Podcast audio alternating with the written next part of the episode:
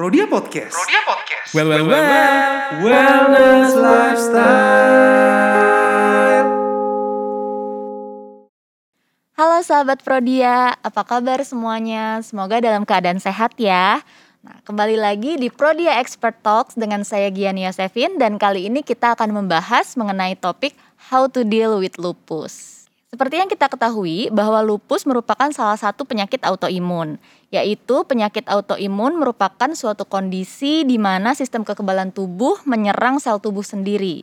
Nah, gejalanya pun yang terjadi bermacam-macam dan biasanya tidak spesifik, juga dapat menyerupai dari gejala penyakit lain. Nah, maka dari itu untuk penyakit-penyakit autoimun ini memang alangkah lebih baiknya jika diketahui sedini mungkin. Gitu, dan sehingga nanti untuk perkembangan penyakitnya dapat dikontrol secara optimal dan juga dapat menghindari adanya komorbiditas dan juga komplikasi terhadap penyakit lainnya. Nah, kebetulan di studio kita sudah kedatangan tamu yang expert mengenai autoimun, khususnya lupus, yaitu dokter cantik yang merupakan salah satu dokter konsultan reumatologi, Dokter Sandra Sintia Langau, spesialis penyakit dalam konsultan reumatologi. Selamat pagi, Dok. Pagi, Mbak Gia. Ya, apa kabar, Dok? Kabarnya hari ini? Baik, sehat. Gimana kabarnya teman-teman Prodia? Alhamdulillah, kami juga sehat di sini. Terima kasih ya, Dok, atas waktunya sudah menyempatkan hadir di studio kita dan sudah menyempatkan waktunya untuk berdiskusi ini terkait lupus. Nah, jadi bahasan kita hari ini adalah judulnya How to Deal with Lupus, Dok.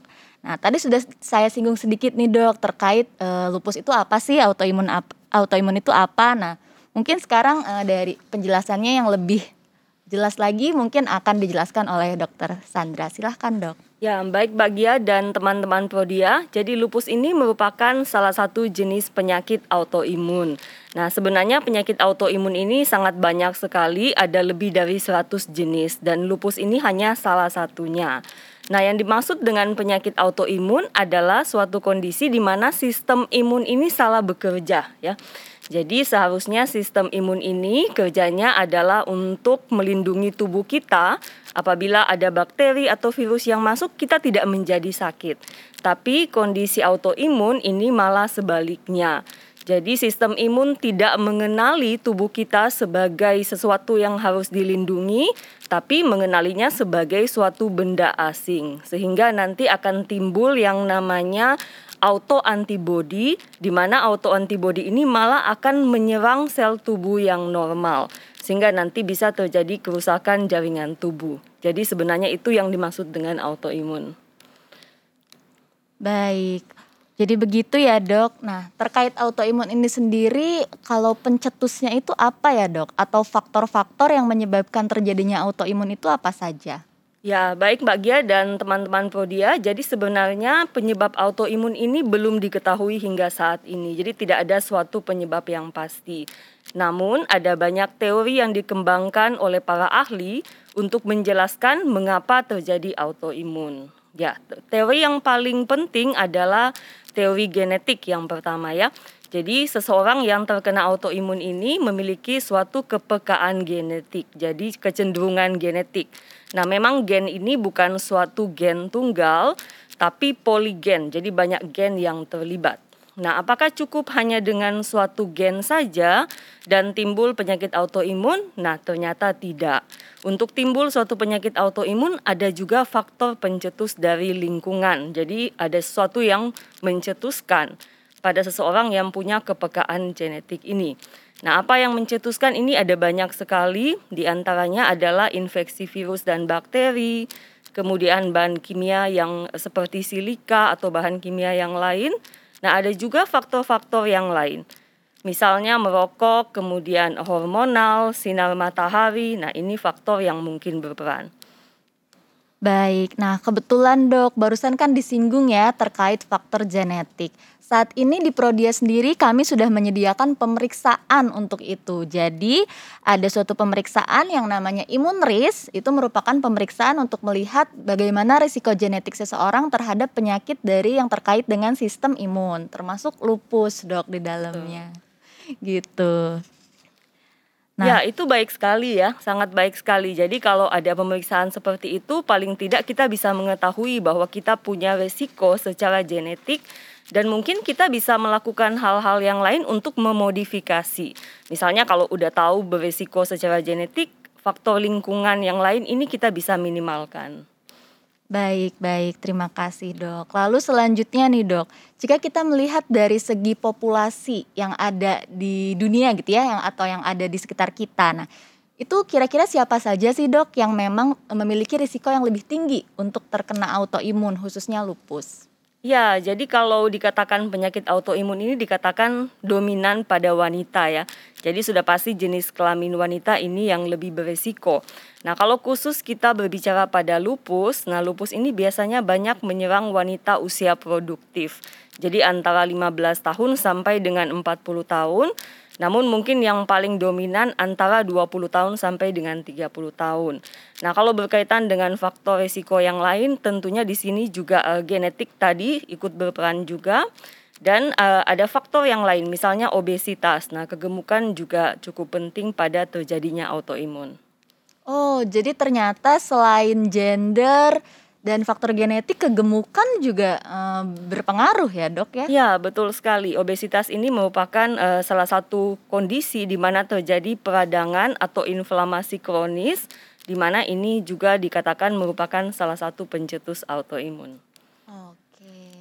Nah dok, lalu lupus ini sendiri dok seberapa berbahaya sih dan bagaimana gejalanya gitu? Kalau misalkan sahabat Prodia pengen tahu nih gejala-gejalanya seperti apa?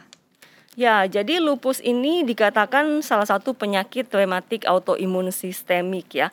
Jadi sistemik nih maksudnya dia bisa menyerang seluruh organ tubuh kita. Ya, dari kepala, otak, kemudian kulit, ginjal, paru, jantung, semua bisa terdampak oleh lupus. Nah, memang dikatakan bahwa lupus ini merupakan suatu penyakit 1000 wajah karena dia sifatnya gejalanya itu bisa sangat berbeda pada orang yang satu dengan orang yang lain dan cukup misterius sekali penyakit ini. Dan gejala awalnya kadang-kadang sama dengan kondisi-kondisi penyakit yang lain. Namun ada beberapa gejala yang sifatnya universal, maksudnya terdapat pada hampir semua pasien lupus. Nah, ini misalnya sakit sendi. Nah, sakit sendi ini merupakan salah satu gejala utama dari lupus. Kemudian ada gejala yang lain juga seperti rambut rontok, sariawan berulang. Kemudian mungkin yang paling terkenal adalah butterfly rash, jadi suatu kondisi kemerahan di pipi pada pasien lupus. Nah, itu adalah gejala-gejala yang bisa terlihat oleh kita. Nanti ada gejala-gejala yang lain yang akan kita bisa ketahui kalau dilakukan pemeriksaan laboratorium. Baik. Jadi memang terkadang itu beda-beda gitu ya. Bahkan mungkin ada 2 pasien yang sama-sama lupus tapi berbeda gitu manifestasinya ya dok ya? Betul sekali. Tuh, jadi memang pemeriksaan laboratorium juga menjadi salah satu kunci yang penting gitu terkait dengan penyakit autoimun lupus ini. Nah, kemudian untuk penegakan diagnosisnya sendiri seperti apa ya dok untuk lupus? Ya, jadi untuk penegakan diagnosis lupus ini tentunya dimulai dengan datangnya seorang pasien ke dokter. Jadi misalnya dokter mencurigai seorang pasien menyandang lupus berdasarkan gejala-gejalanya tadi. Misalnya kalau ada wanita muda dengan nyeri sendi, rambut rontok, sariawan berulang, ada bercak kulit dan dicurigai lupus, biasanya dokter tentunya akan melakukan selain dari wawancara tadi akan melakukan pemeriksaan fisik untuk melihat kondisi pasien dan kemudian akan meminta untuk melakukan pemeriksaan penunjang. Nah, pemeriksaan penunjang dalam hal ini yang penting adalah pemeriksaan laboratorium. Ada pemeriksaan-pemeriksaan khusus yang biasa kita lakukan pada pasien lupus untuk menegakkan diagnosis lupus, diantaranya adalah tes ANA, anti-nuklear antibody. Dan kemudian yang lebih spesifik lagi kalau memang kecurigaannya ke arah lupus adalah tes anti-DSDNA. Nah, ini tes yang kita biasa gunakan untuk menegakkan diagnosis lupus. Kemudian nanti setelah dapat hasilnya, dokter akan menyimpulkan berdasarkan gejala klinis, pemeriksaan laboratorium yang lain, dan hasil ANA dan anti-DSDNA apakah pasien itu lupus atau tidak.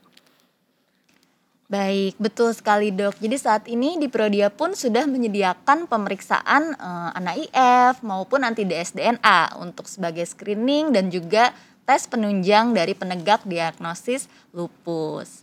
Nah, lalu dok, jika ketika pasien tersebut sudah terdiagnosis bahwa pasien adalah lupus, lalu langkah selanjutnya itu seperti apa dok? Ya, jadi pada saat sudah terdiagnosis sudah pasti kita akan melangkah kepada treatment atau pengobatan ya. Jadi pengobatan ini selalu dalam bidang medis terbagi atas dua, pengobatan dengan obat dan pengobatan tidak dengan obat. Jadi keduanya ini harus berjalan bersama-sama antara pengobatan dengan obat dan tidak dengan obat. Yang dimaksud dengan tidak dengan obat nanti adalah suatu perubahan lifestyle dalam hal ini. Nah, kalau pengobatan dengan obat saat ini sudah banyak obat yang tersedia dan sudah teruji secara ilmiah untuk menstabilkan kondisi lupus. Nah, obat-obat lupus ini misalnya adalah golongan steroid, kemudian ada yang disebut dengan golongan hidroksikloroquine atau obat anti malaria. Dan kemudian ada juga berbagai jenis obat imunosupresan seperti misalnya azathioprine, micofenol atmofetil, siklofosfamid, masih banyak lagi jenis yang lain. Bahkan kalau tidak membaik dengan kondisi ini nanti ada tahapan obat yang lebih tinggi lagi, misalnya rituximab atau golongan agen biologik seperti belimumab. Jadi ini kalau pengobatan dari sisi obat-obat medis. Baik, berarti selain untuk mengobati dari lupus itu sendiri dok, ada tidak pantangan atau misalnya jenis-jenis makanan yang gak boleh dikonsumsi atau harus dikurangi gitu oleh pasien lupus? Ya, jadi seperti yang saya sudah sampaikan tadi bahwa dalam suatu pengobatan penyakit, terapi obat atau medikamentosa harus ditunjang oleh terapi non-medikamentosa atau lifestyle yang baik. Nah, dalam hal ini, kalau untuk lupus, yang paling penting adalah pasien lupus harus menghindari sinar matahari. Karena dikatakan bahwa sinar matahari ini bisa mencetuskan kondisi lupus.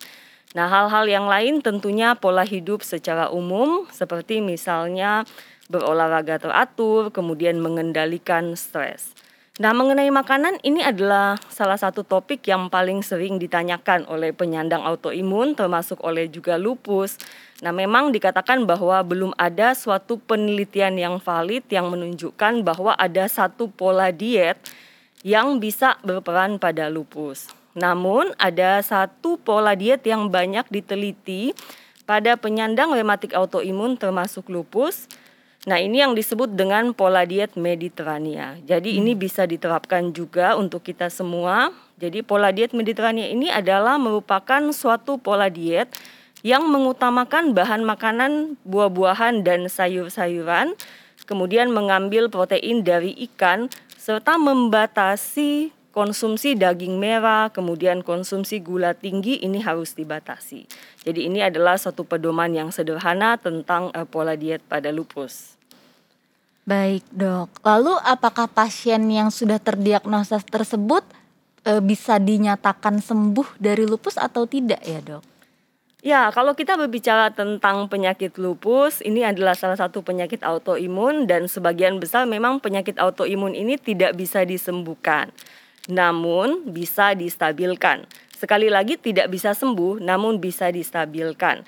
Jadi kondisi teman-teman ini bisa stabil, bisa membaik, bisa memiliki kualitas hidup yang baik dengan pengobatan yang tepat. Jadi harus dipantau secara berkala. Baik dok.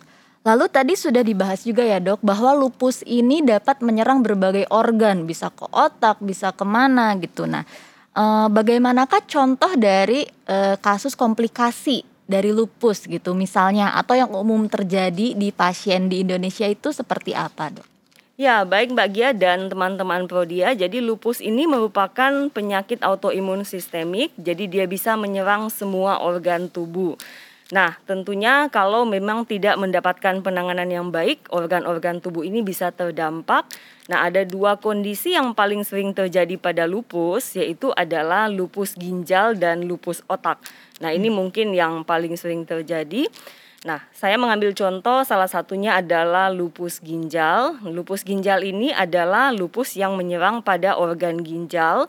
Nah, gejalanya ini bervariasi sekali mulai dari yang paling ringan sampai dengan yang paling berat. Nah, kondisi yang berat di sini tentunya yang dimaksud adalah gagal ginjal kronik. Nah, sebenarnya ini kita bisa lakukan deteksi dini untuk mencegah jangan sampai terjadi perburukan. Dan pemeriksaannya sebenarnya sangat sederhana sekali. Jadi pemeriksaan fungsi ginjal dan pemeriksaan urin rutin ini harus dilakukan secara berkala pada pasien lupus untuk melakukan deteksi dini lupus ginjal. Baik. Kemudian terkait dengan komplikasi atau terkait dengan pengontrolan, monitoring dari pasien autoimun lupus itu biasanya dilakukan dalam waktu berapa interval dan pemeriksaannya apa saja ya, Dok? Baik Mbak Gia dan teman-teman Prodia, jadi untuk seorang penyandang lupus ini membutuhkan suatu monitoring secara berkala. Nah, seberapa sering monitoring ini harus dilakukan, ini harus dinilai secara individual. Jadi mungkin berbeda antara satu pasien dan pasien yang lain.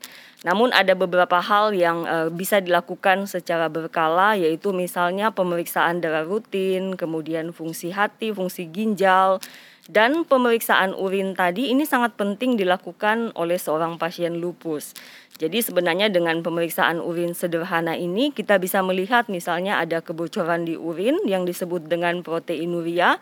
Nah, ini merupakan salah satu tanda awal daripada lupus ginjal.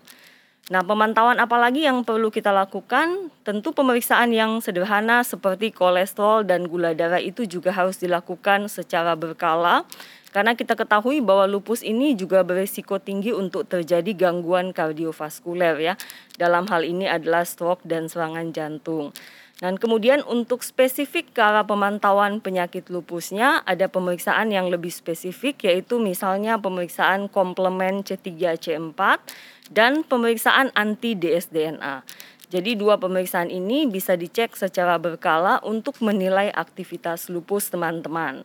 Jadi pada lupus yang aktif biasanya anti-DSDNA akan meningkat dan sebaliknya C3-C4-nya akan turun. Nah, ini bisa dipantau berkala untuk melihat keberhasilan pengobatan kita.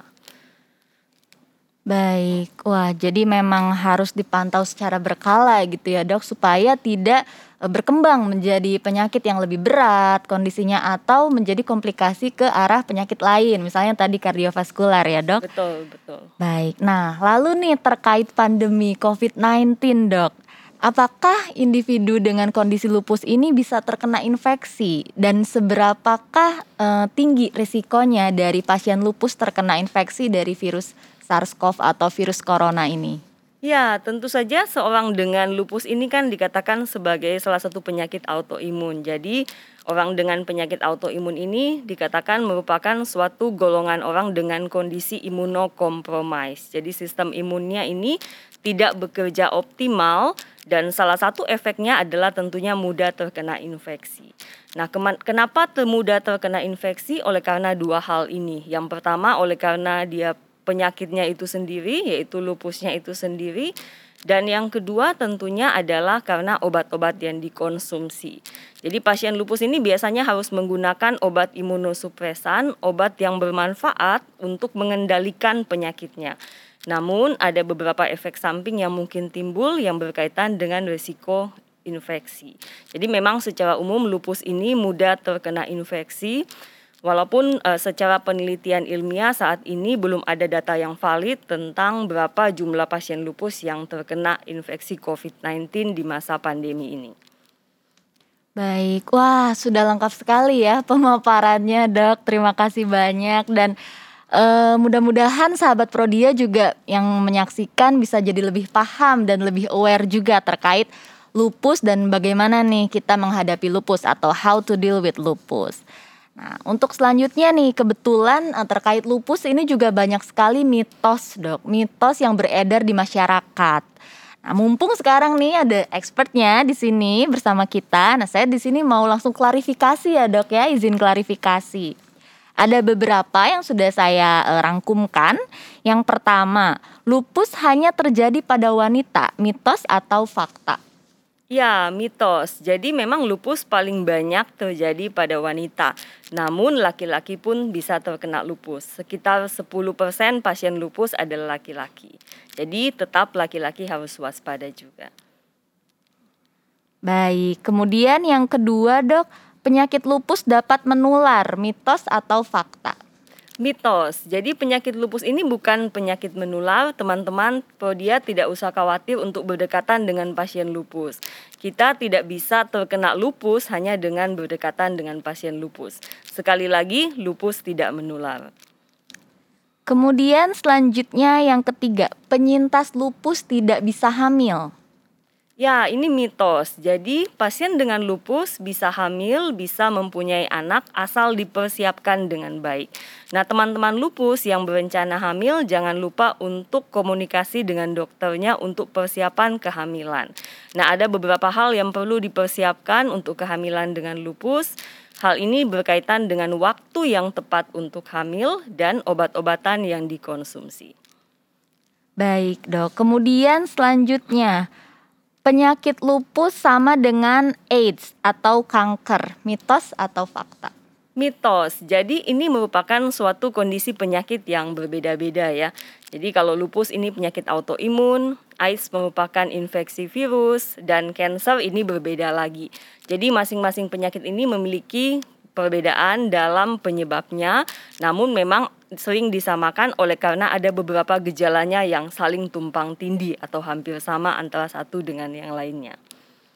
Baik, berarti tetap berbeda ya, ketiga-tiganya itu berbeda. Lalu yang terakhir, Dok, penyakit autoimun dapat menyebabkan kematian, mitos atau fakta? Ya, ini suatu fakta memang ya. Jadi suatu penyakit autoimun terutama yang terlambat terdiagnosis atau yang tidak mendapatkan penanganan yang baik bisa menyebabkan kerusakan organ-organ tubuh dan tentunya bisa menyebabkan kematian. Baik, Dok. Wah, terima kasih banyak Dokter Sandra atas sharing ilmunya hari ini. Saya jadi lebih paham terkait lupus ya, autoimun juga. Mudah-mudahan sahabat Prodia juga yang menyaksikan bisa menjadi lebih paham. Dan semoga bermanfaat juga untuk kita semua. Lalu nih Dok, untuk terakhir, mungkin ada pesan-pesan khusus dari dokter terkait untuk teman-teman Odapus yang menyaksikan. Silahkan Dok, pesan-pesannya. Baik Mbak Gia dan teman-teman Prodia, khususnya untuk sahabat Odapus di seluruh Indonesia. Nah, di masa pandemi ini saya mengingatkan untuk semua sahabat Odapus yang pertama harus tetap memastikan supaya penyakitnya terkendali. Jadi teman-teman jangan putus obat, harus tetap kontrol ke dokter yang merawat. Kemudian tentunya kita ketahui bahwa di masa pandemi ini protokol kesehatan sangat penting. Jadi teman-teman nanti harus memperhatikan untuk jaga jarak, menggunakan masker yang benar. Dan yang ketiga, apabila teman-teman sudah mendapatkan izin dari dokter yang merawat untuk melakukan vaksinasi COVID-19, mari kita bersama-sama menyukseskan program pemerintah untuk vaksinasi COVID-19. Dan yang terutama adalah tetap harus semangat, kendalikan penyakitnya, dan jangan pernah putus asa. Karena lupus itu bukan akhir dari segalanya. Ah, baik, terima kasih banyak ya Dok atas waktunya sudah berbincang-bincang dengan saya di sini dan juga sudah memberikan ilmu yang bermanfaat untuk sahabat Prodia yang ada di rumah dan juga yang menyaksikan. Baik, demikianlah podcast kita dengan Prodia Expert Talk hari ini dengan topik How to Deal with Lupus. Terima kasih untuk semua yang mendengarkan. Semoga sesi kali ini dapat bermanfaat bagi kita semua. Saya Gianni Yosefin pamit undur diri, sampai jumpa di podcast selanjutnya. Stay home, stay safe, dan stay healthy. Dadah!